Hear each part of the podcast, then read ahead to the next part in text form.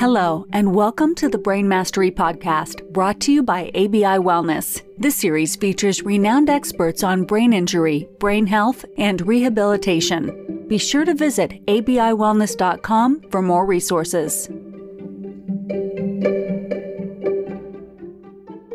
All right, welcome back to the Brain Mastery Podcast. Today's episode, we're speaking with Josh Davis, who's a physiotherapist and owner of First Step Physical Therapy, really throughout the United States, but with a focus sort of in Georgia and New York at this point, but probably growing and expanding. If I know anything about about Josh, he's always thinking, how can he further his impact? So Josh is coming to us. Whereabouts are you today? Are you in Marietta? Are you in Atlanta? Whereabouts are you? I'm in Fayetteville, just south of Atlanta. Just south of Atlanta.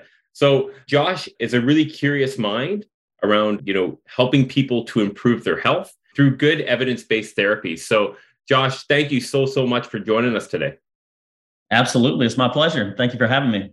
Oh, 100%. Anything I missed in your introduction there? I think you about covered it. You know, first step, we have three clinics around the Atlanta area, and we just opened one in Buffalo, New York, in the end of last year. So getting it up and going. We're about a, a year old there in in New York. Wonderful. That's great. Well, Let's get right into it then. You know, here's Josh. He's a physical therapist. He's somebody, he's a, he's a proud University of Georgia alum and is somebody that is really doing some innovative things in the in the physical therapy and and rehab health world. So why don't you tell our listeners just a little bit about what got you into physical therapy? Sure. So I initially got into physical therapy with an injury to myself. I was playing soccer in high school uh, for a club team, tore my ACL, medial meniscus, had to go through the the sur- you know, I had multiple surgeries on the knee and then multiple rehab steps along the way. And really that's what got me into just healthcare in general and really looking at okay, what part of my rehab process made the biggest impact on me. And really it was my physical therapist. That was the one I was with three days a week, you know, for a full hour and running through, you know, all the exercises and strengthening and ranges of motion and getting rid of inflammation and all that kind of stuff and it really got me involved in you know i'm really interested in physical therapy. Wonderful. That's a, such a great message. And it, it's really I, I, find quite common i hear in this space with with the real leaders. They're like they have that lived experience that someone was that agent of change for them and then they wanted to be more of that uh, as as they kind of progress through their careers. For our listeners then here's somebody who you know runs multiple clinics physiotherapy based clinics and specializes in helping people with specialized treatment. What's your main message for people that might be listening? These could be physical therapists themselves. They could be general practitioner doctors. These could be people that might be looking to improve their health.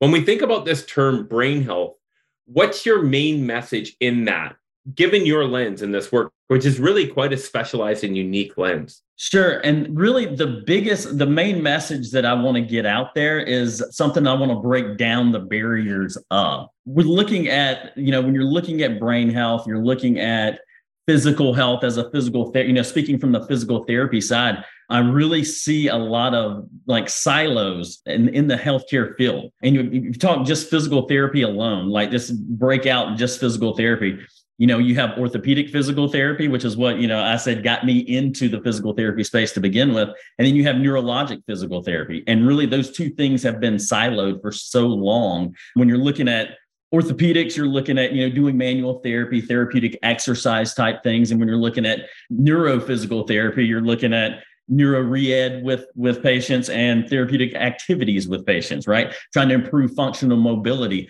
And the thing that I've noticed from a lot of physical therapy in general, you don't see a lot of overlap of those things.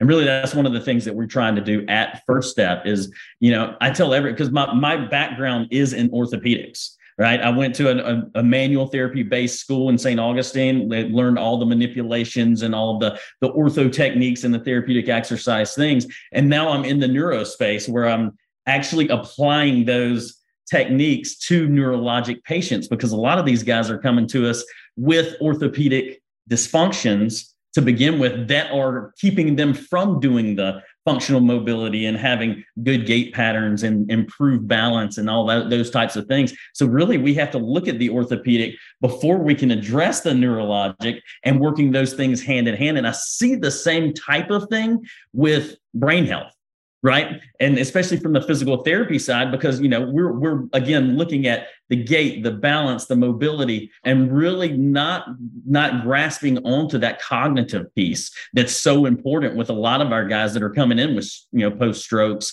you know with brain injuries and other cognitive dysfunctions that we don't need to have that silo anymore right? We we want to be able to pull the the cognitive health, you know, clearly evidence based cognitive rehab along with the physical therapy that we're already doing. Well, and I mean that I think you hit on a really important point is that each patient that comes to you is really looking for that help.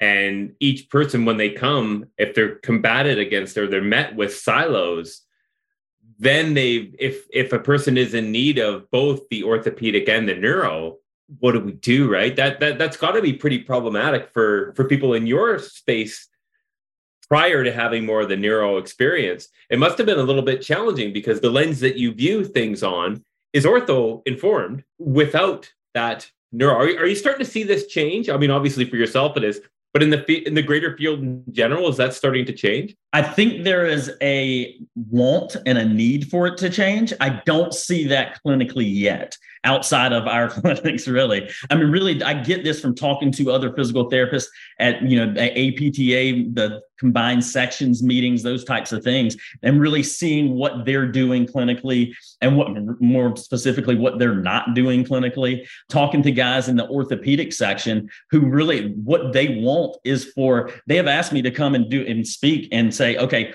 this is the orthopedic techniques that i'm doing with the neurologic population to try to combine those two things and really get get those silos out. So I do think that is something that they're they're looking for that there's a need for and I think that will come over the coming years especially when we have you know more evidence based cognitive rehab therapy, more evidence based neurologic therapy. You know, when we're able to start doing some more research projects, you know, with our clinics as well, and mm-hmm. showing how, you know, we can improve the neurologic population through these orthopedic techniques and the neurologic techniques. Yeah, it's awesome, right? I mean, when you think about it from the patient side, it's really a hopeful future for the patient right? I mean, being able to go to one place and get both of those areas actually met is is a wonderful thing because seemingly before that we would have to potentially go to different treatment providers to get access to the help that we need and as we know the more time that the patient waits the further the comorbidities could add up and create a really you know problematic uh, future for that patient Absolutely. I mean, you spoke to the comorbidities. I mean, we see that with more and more of the the chronic patients that are coming in and finding us you know they've been in a wheelchair for a year two years now you know instead of being able to come in and, and, and begin working on that that functional mobility that's where we're seeing a lot of the the orthopedic issues the contractured hips the contractured ankles where they're not able to get into that dorsiflexion to get a good standing position which causes them to be off balance you know outside of even whatever neurologic balance issues they might have. So it is about correcting those orthopedic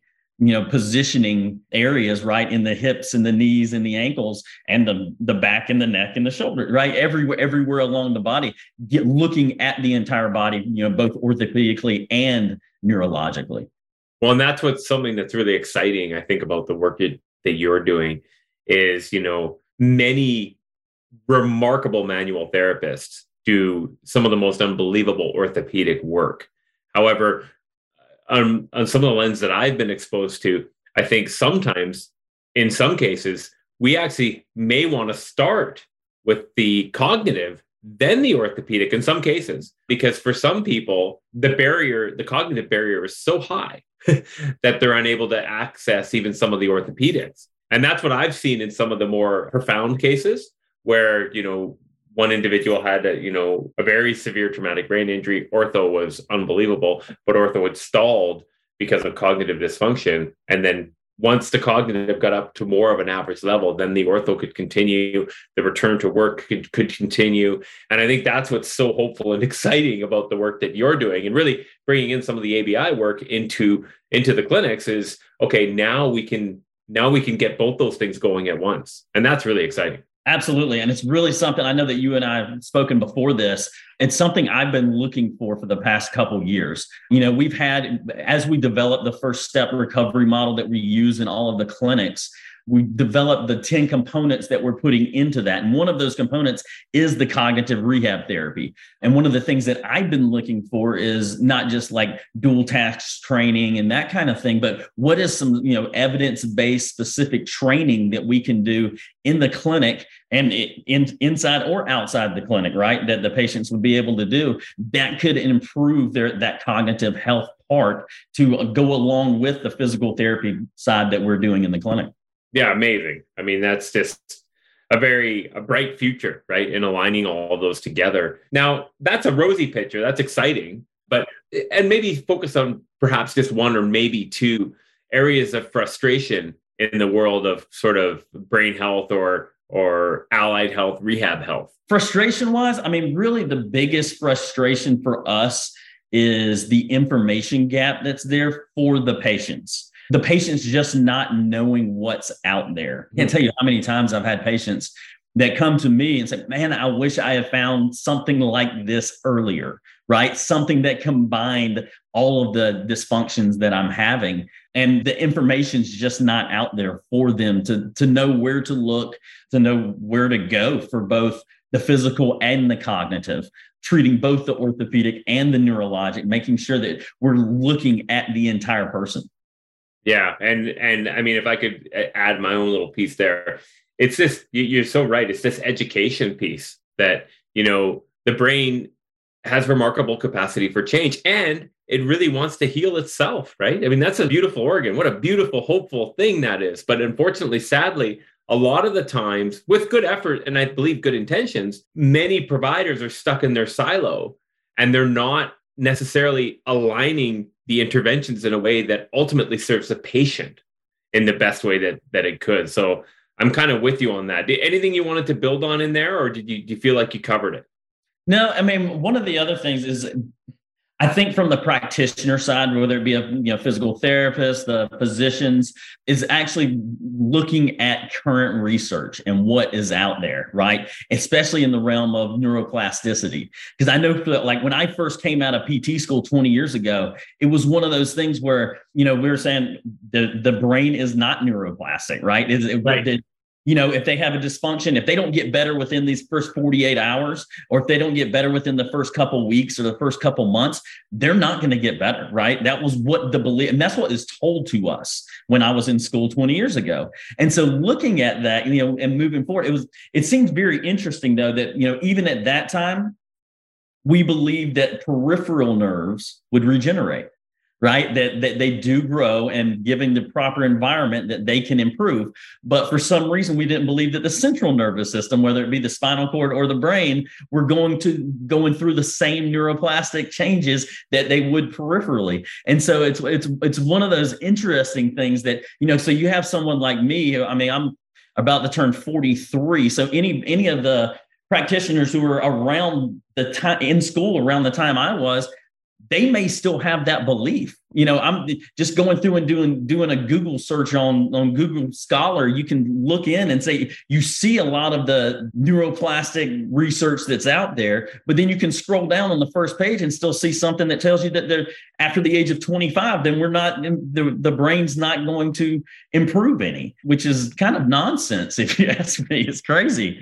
You know, it's one of those things that that that is one of the frustrating things is having practitioners who aren't up on the current research, who aren't, you know, looking for the current state of where we are with cognitive health, with brain health as it pertains to the entire physical body.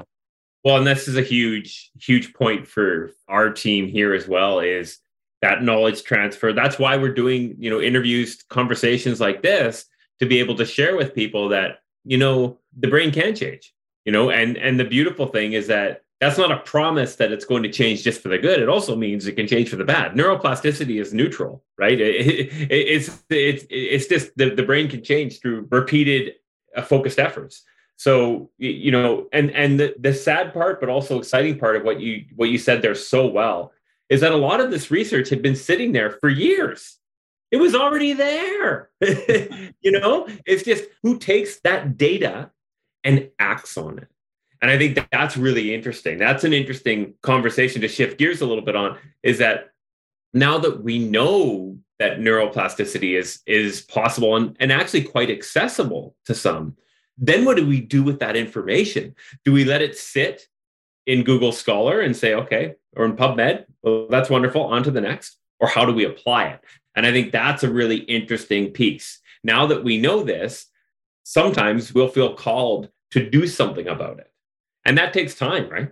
Absolutely, it does. I mean, it takes practitioners like myself looking at the research and saying, how can this fit into what I'm already doing? And I really think that's where ABI is going to come in with, our patients in the clinics that we have right now and really allow us to be able to, you know, use the platform to look at the and train that that cognitive part of the the rehab process with our patients 100% and it's going to be exciting to witness and to partner on. It's really powerful. You know we all know the, the, the thing that's really interesting is we all know the power of a good orthopedic rehabilitation process. This can get people back moving back playing with their grandkids you know uh, back to the activities of daily living that they love so much. And when that's stripped away from us it will have a very very negative impact on our occupation. The exciting piece but also challenging is on the cognitive side because people don't know what's possible until they've experienced it. But on the cognitive side, the same is true. And that's really exciting. We spend a lot of time, and this is again, kudos to you and many of the people that are doing really innovative work, not just with ABI, but many other groups that are doing cool things in this space. Kudos to you. Way to go. Because I think it takes that leadership, that action to inform the next providers, the next people that are out there, the next people treating people with concussion, treating people post stroke. The brain has been and is possible of remarkable change. But what oftentimes is lacking is a good system to scale that, I think. I think that can be challenging. And that's a fair criticism, I think, of some of the work. But that's why we've been so mindful in our processes, trying to help organizations to bring this in and have it fit in wherever they feel is fit. So I, I think that you know it's interesting that we spend so much time focusing on the on the body but sometimes we lose we lose sight on the fact that the brain is actually controlling the body. Absolutely. And really i think we're going to see more and more of this as a need as the population you know the, the age goes up. We're looking at more dementias and alzheimer's and, and on top of the strokes and the brain injuries and that type of stuff. And then really you know the concussions is a big big hot topic right now and really looking at, you know, we're not just all right, get back out there as soon as you feel better. But I'm really looking at, okay, do we have any other ongoing cognitive things that are going on?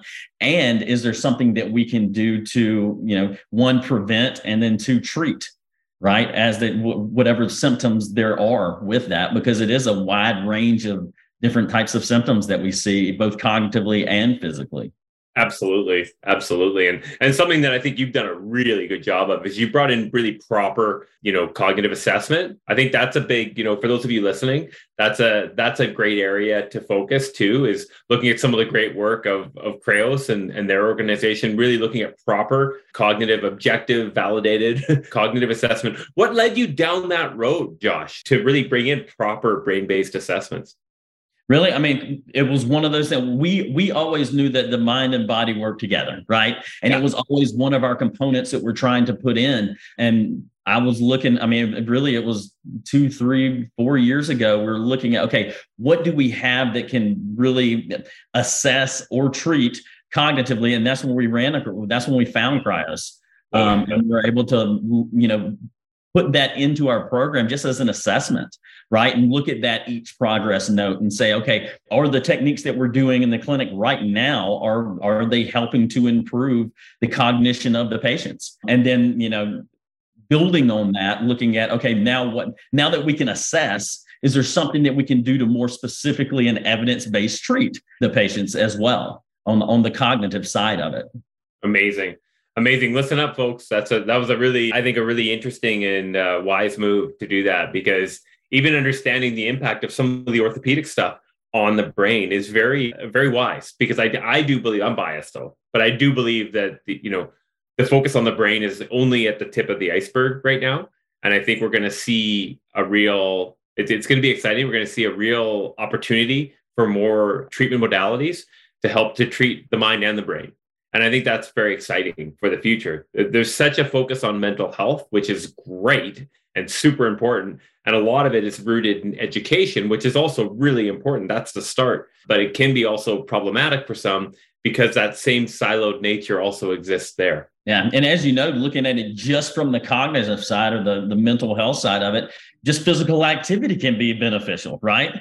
So it it doesn't need to be a silo there for either one right? You're looking from the cognitive side. Okay, how can physical activity improve the oxygenation, improve the blood flow, and all those types of things into the brain? And then from the physical side, how is the cognitive health helping with the actual physical functional mobility of the patients? Yeah, it's unbelievable. I mean, we won't even get started. That'll be another episode. But uh, we're looking at, uh, you know, top performance, peak performance, right?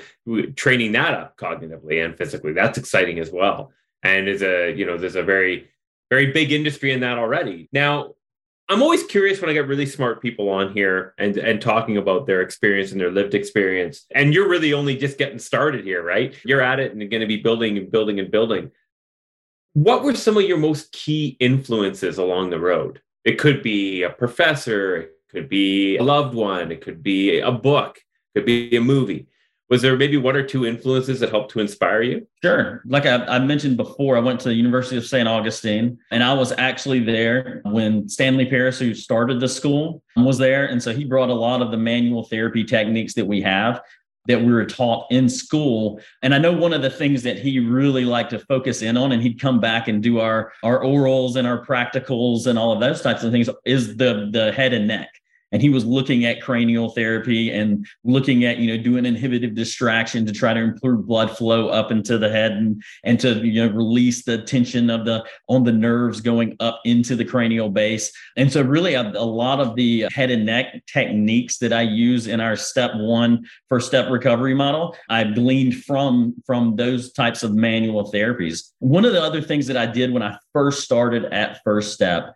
was I was given the opportunity to train in Connecticut with the integrative manual therapy school in Connecticut with Dr. Sharon Giammatteo. And really, in doing that, it showed me a different side of one physical therapy and manual therapy, less of the manipulations and more of the soft tissue. So now we were looking at you know myofascial releases and strain counter strain releases and really putting those in. What i was able to do was was see how okay we're not siloed into the just the the manipulation. We're not siloed into just the soft tissue but how can we combine both of those things? And how can we do how can they work hand in hand in conjunction with you know looking at the soft tissue and the connective tissue and how can i do a myofascial release or strain counter strain release or a positional release and then how can i then go in and do a manipulation and make that manipulation so much easier and more effective or improve blood flow into that area so yeah i think especially manual therapy wise, it was a it was interesting to be able to take the the strict orthopedics of Stanley Paris and then the looking at what Dr. Sharon Giammatteo was doing and combining those two things for our for our program. Super cool. Thanks for sharing that. That's awesome. It's so it's so great to have mentors, you know, especially mentors. It's it's powerful when they're mentors you you you had the opportunity to serve directly under. I think that's really really cool. So, for people that are out there and they're listening to this and they're going, okay, I'm liking what I'm hearing here. How do people get a hold of you if they, you know, are looking for care, if they have a loved one, or maybe they want to work with you? You know, how do people get a hold of you? Sure. I mean, the easiest way to get a hold of me directly would be email dr.davis at firststeppt.com also looking at you know looking at our website firststeppt.com you can go through and check out all of our all of our clinics there. Again we have three in the in the atlanta area fayetteville marietta and roswell and then we have one in buffalo new york. And we are looking to expand later this year as well in in georgia. So yeah the easiest way email dr.davis at firststeppt.com and that'll be clickable listeners. So you'll be able to just click through right on that. And you know i encourage you to check out their work. You know josh and his team it's not just josh. He's got a good team. They're committed. And i've toured the clinics one of the clinics in marietta georgia and i met some of the patients and i met their families.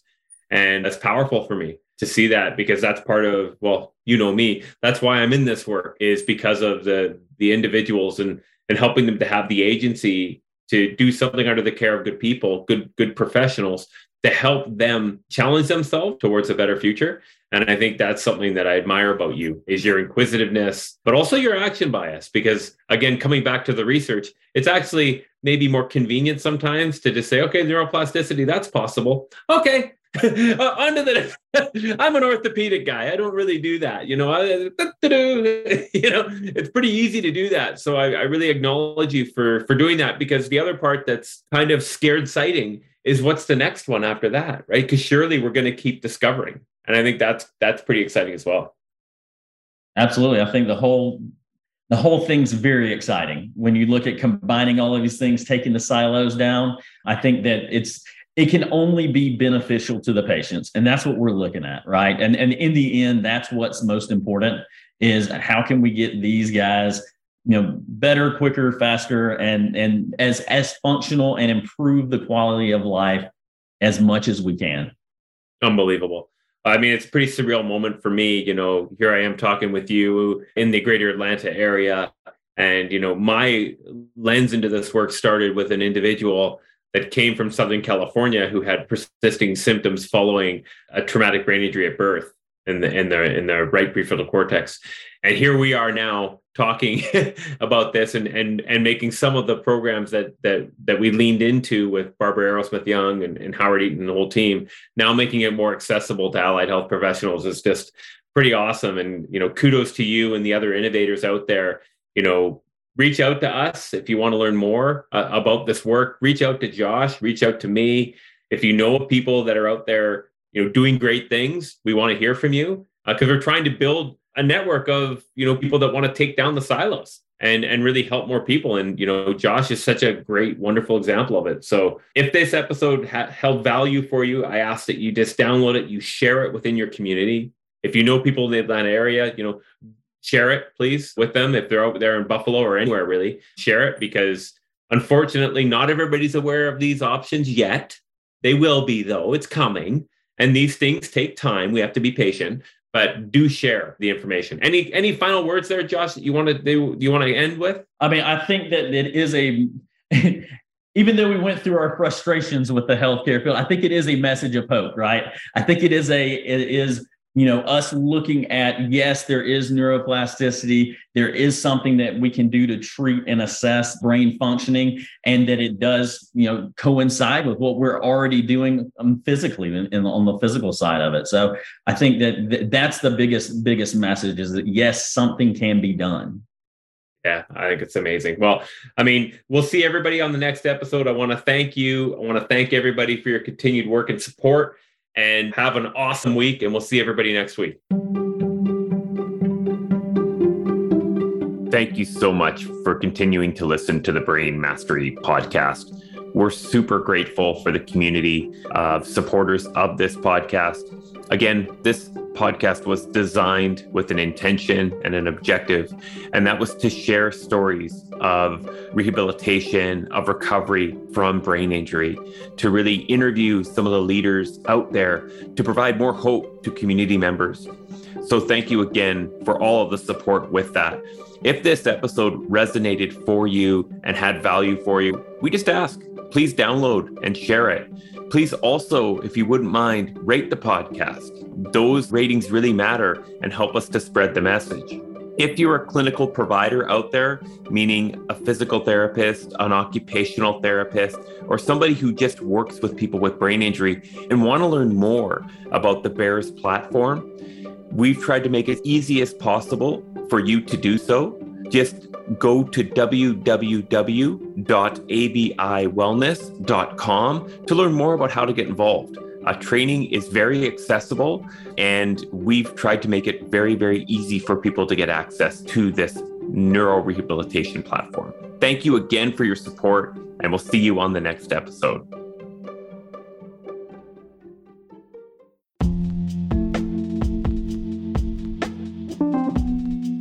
The statements made regarding the BEARS platform and ABI Wellness have not been evaluated by the Food and Drug Administration. The efficacy of the BEARS platform has not been confirmed by FDA approved research. The BEARS platform is not intended to diagnose, treat, cure, or prevent any disease. All information presented here is not meant as a substitute for or alternative to information from healthcare practitioners. Please consult your healthcare professional about potential interactions or other possible complications before using any product. The Federal Food, Drug, and Cosmetic Act requires this notice.